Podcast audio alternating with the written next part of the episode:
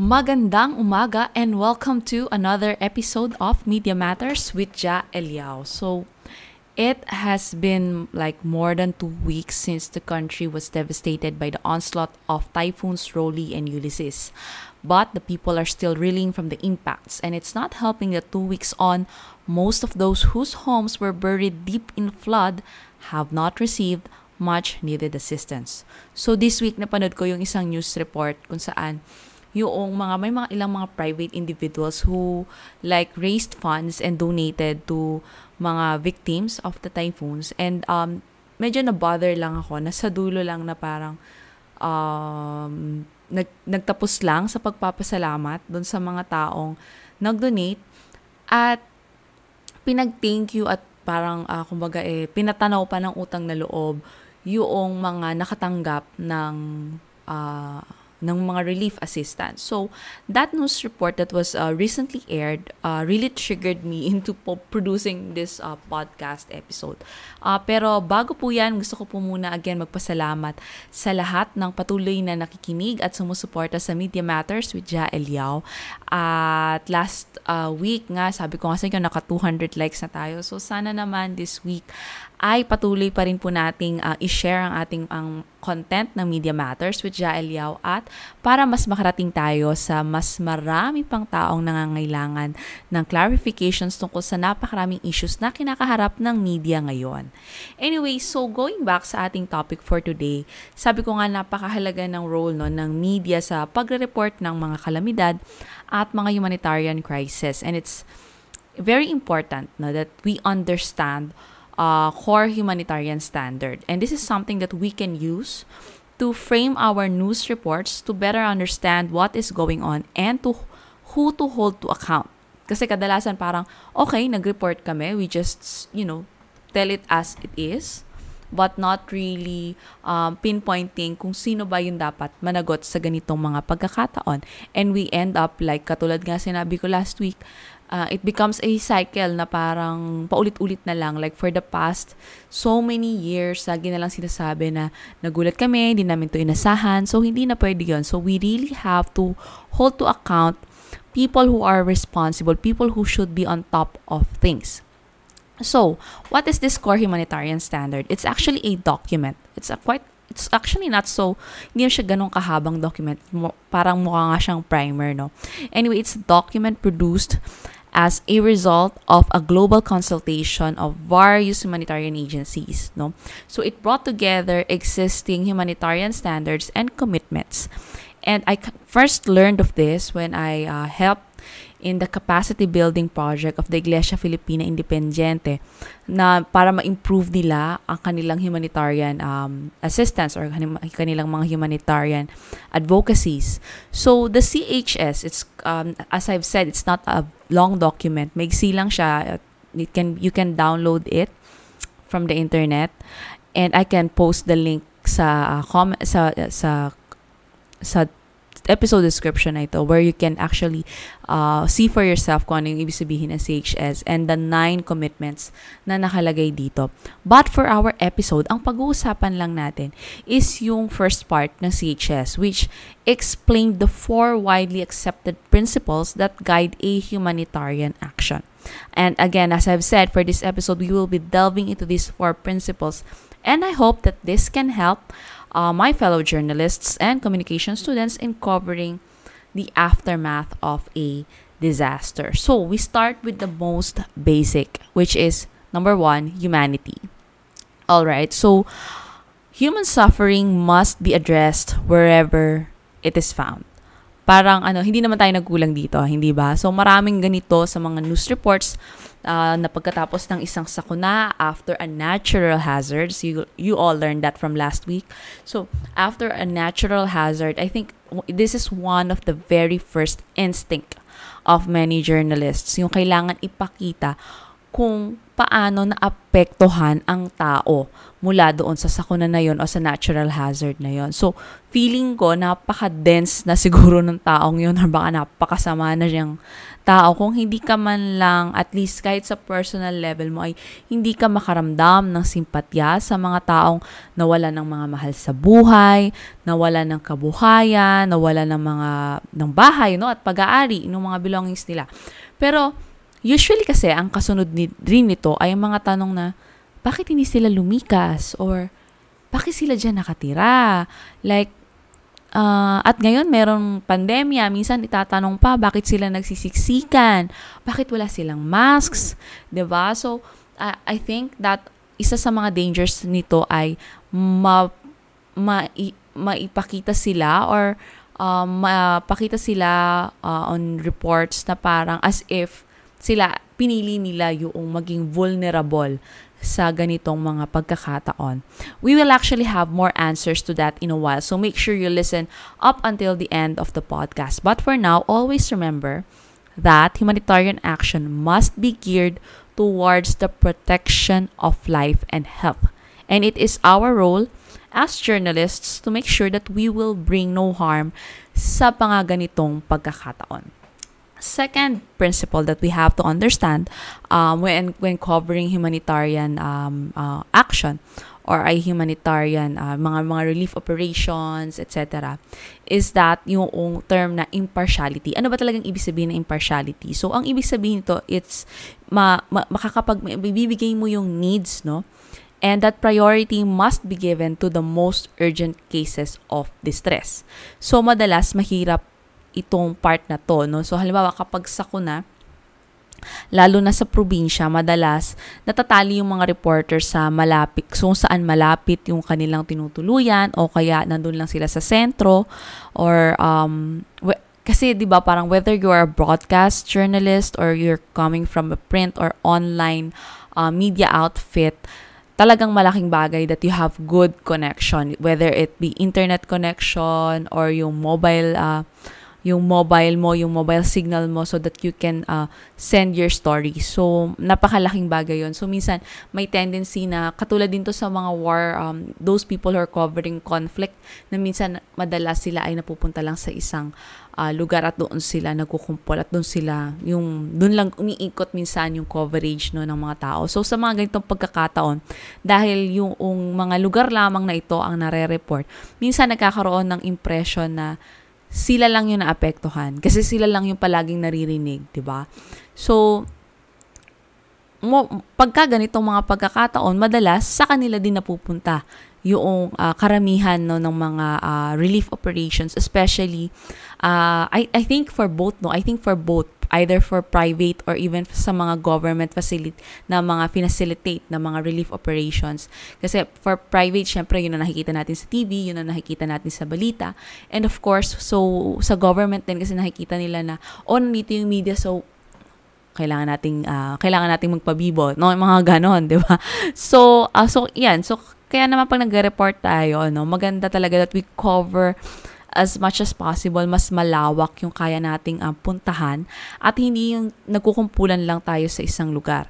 At medyo masakit lang dito kasi yung kapag ang pinuntahan natin, no, yung mga kasi nga kaya naghati-hati kayo. Tapos yung napuntahan ng isang media ay maganda. Tapos nakakuha siya ng quote-unquote exclusive na content dahil doon.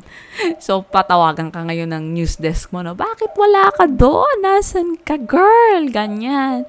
So again, we still have, I mean, ideally, maganda na nakakapag-ikot, nakakapunta sa mas malawak, mas marami kang nako-cover. Pero pagka ganun na yung aspect na pinag-uusapan, I mean, that's why I'm, I keep saying that there are a lot of things that we have to reimagine of how we do journalism here in the Philippines. And I think not just here in the Philippines, kahit naman ata abroad, may mga ganitong mga kaganapan. And in a related ano note, kaya naman napakahalaga ng role ng mga community journalists kasi sila talaga yung nandun sa sa ground. They know kung um alin talaga yung mga lugar na pupuntahan, alin talaga yung mga lugar, kabisado nila yung lugar, alam nila yung context, and we talked about that last uh, week. Alam nila yung context, alam nila kung ano mga pinagdaanan ng mga ito, alam nila kung sino yung talagang dinadaanan ng bagyo, etc. So, kaya na, napakahalaga ng role ng mga community journalists. So again, we still have, as I've said, we still have a lot of things to reimagine about how we do journalism. And another important note on this is that it must have no, there must be no adverse distinction on the basis of nationality, race, gender, religious belief, class, and also political opinion. Ag babalikan pa natin yan mamaya. Okay, so pangatlong um, humanitarian principle na kailangan din nating um, pagtuunan ng pansin as journalists is yung independence. So ang sabi na CHS, ang explanation niya is it must be it means that humanitarian action must be autonomous from political, economic, military, and other factors that may affect the implementation of a humanitarian action. So, kailangan nating silipin, no? Uh, minsan nangyayari ito, no, pagka mga, kahit mga simpleng relief distribution, like, uh, may mga pamilya na hindi nabibigyan kasi hindi kasi kami close kay Cap or inuna kasi ni Cap yung pamilya niya, yung mga kaanak niya, nililigawan niya. Ganon eh, no? So, or halimbawa kapag may mayor ng ganitong town na hindi sila ganun ka, you know, ka-close ni governor, so baka hindi siya agad mabigyan, no, ng allocation.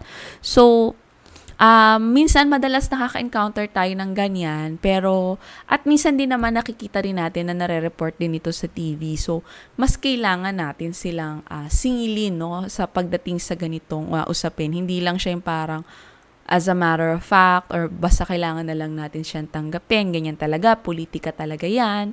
Wala tayong magagawa. Kailangan nating baguhin yung ganong mindset because uh, may mga ganitong mga um, uh, principles, humanitarian principles that should be uh, followed or ideally should be followed by all of humanity. all of humanity. So, And anyway, so ito rin yung dahilan, no? Itong dahilan din uh, na kung bakit hindi dapat military yung nag-carry out ng mga humanitarian relief. And humanitarian agencies will not, should not distinguish kung ikaw ba ay quote-unquote kaaway no, ng gobyerno. Dahil ang tanong lang naman kapag bibigay ka ng humanitarian relief ay, or hum, mayroong humanitarian action ay kailangan mo ba ng tulong? Alright, so, Number four, and this is the last of the humanitarian principles na pag-uusapan natin today, ay ang uh, neutrality. So, humanitarian actors, ang sabi ng CHS, must not take sides in hostilities. Tama naman yun, no? So, halang, halangan namang gumigera-gera ka. di ba? Gumigera-gera ka talaga, ganyan, di ba? So, tama naman yun. But, the funny thing is, uh, here in the Philippines, most, um, in recent like years it's the humanitarian workers who are actually humanitarian and development workers who are usually at the receiving end of the hostility and they are the ones who are being subjected to violence. Uh, may mga um, may mga uh, may mga ni red tag may mga uh, may, may may victims din ng enforced disappearances like uh, yung case sa Cebu di ba? So uh, all these things I will put in the description uh, below. So halimbawa lang no yung red tagging no ng Citizens Disaster Response Center in even Oxfam International back in 2019 no sila yung mga na red tag nung panahong ito sa isang I think it was a budget deliberation sa House of Representatives at that time. And of course yung case din ng isang uh, humanitarian and development worker na based in Cebu na nitong panahon ng pandemya ay kinuha sa kanyang bahay at hanggang ngayon ay hindi pa po siya nakikita. So, you know, the next time that humanitarian agencies and there are of course so many relief efforts that are being vilified, we now understand na bakit ba nila ito ginagawa, hindi ba? So, marami yun, no? So, again, balikan natin yung apat. We have balikan natin patras kasi patras ko binabalikan yung notes ko. So we have neutrality, independence, impartiality, and of course, um, humanity. So these are the four important principles that we have to take uh, into consideration as journalists whenever we are writing yung uh, or whenever we are writing, producing content, or uh, reporting on issues uh, after a disaster or after a natural ha- hazard. So, pero para lang paigsiin palalo, we have like I have two important things na napulot ko din within the CHS document. I mean, there are so many lessons to where there's so many things to draw lessons from pagdating sa pag-cover ng disasters and among others, no, disasters and so many other things. Pero at, at least as far as CHS document is concerned, meron akong dalawang bagay na hindi dapat natin makalimutan. Una muna, sabi niya, and I think this is very beautiful. People are at the heart of humanitarian action. So, keber na, di ba? Ke, di ba? Ke, parang keber na, na uh, kung sino ba yan na ano. Kailangan, tingnan mo, sino ba yung most affected, di ba? So, yun, sila dapat yung heart of the humanitarian action. Hindi yung nagbigay, hindi yung uh, nag-abot ng tulong, hindi yung ano, at hindi dapat tanawin nila rin na utang na loob yung uh, yung tatanggap nilang uh, relief or humanitarian action na yun. And Pangalawa, it is the state that has the primary responsibility to protect and assist those affected by disasters or armed conflicts. And humanitarian action, yung katulad ng ginagawa ng mga uh, mga humanitarian agencies, non-government or grassroots organizations should not undermine these responsibilities and instead magko-complement lang sila. 'Di ba? So may, may minabasa akong isang comment, oh, nasa na yung Red Cross, uh, ganyan-ganyan. Oh, nasa na yung ganitong grupo na ang hilig-hilig maningil sa ginagawa ng ano, anong ambag nyo. Ah, uh, ang ambag, ito na naman yung ambag, di ba? Favorite word of 2020. Pero, you know, um, hindi sila yung may primary mandate, no? Kaya sabi ko lagi, meron tayong mga duty bearers at meron tayong mga rights rights uh, bearers. So, ang mga rights bearers tayo, ang taong bayan at ang duty bearers ang estado na merong infrastructure, may mandate and resources to address all these. At sila nga, sabi nga ng CHS, at maraming mga humanitarian agencies that agree to this that the state it is the state that has the primary responsibility to protect and assist those affected by disasters or armed conflicts. So whenever we see mga private individuals, humanitarian agencies carrying out relief drives, we don't we don't you know just report and stop and end it, you know. At a thank you note na parang tapos na ang laban, may nanalo na, 'di ba? Hindi ganon. We should always ask, where are the duty bearers? Where are the people and agencies who have the infrastructure, mandate, and resources to address all these. In short, hashtag, nasaan ang Pangulo? Okay, so, again, maraming maraming salamat po sa inyong lahat. Maigsi lang po ang ating episode this week para lang um, maging a refresher din to uh, again to again to many journalists who are still on there who are still there on the ground covering um, the aftermath of the two typhoons. Alam ko, marami pa rin mga communities ngayon ang hindi pa nakakabangon. And kudos, of course, to all those private individuals who are you like taking up so much of their, you know, they're just going out of their way and helping the people. At, you know, parang sana sa inyo na lang kami nagbigay ng tax. Sabay ganon. Sabay ganon eh, no? Parang, mm, anyway, baka kung ano pang masabi ko dito. Ayan. So, I, I strive to keep it like under 20 minutes today. Kaya naman, I hope you really enjoyed this episode. I hope you learned uh, from something from kung ano yung pinag-usapan natin ngayon. Again, if you want to read the entire document, you can download it from the internet. Madali lang naman siyang i-google. Alright? So, If you learned something from this week's episode, please don't forget to hit the subscribe button and together we slay one false narratives, one episode at a time. This is Media Matters with Ja Eliao.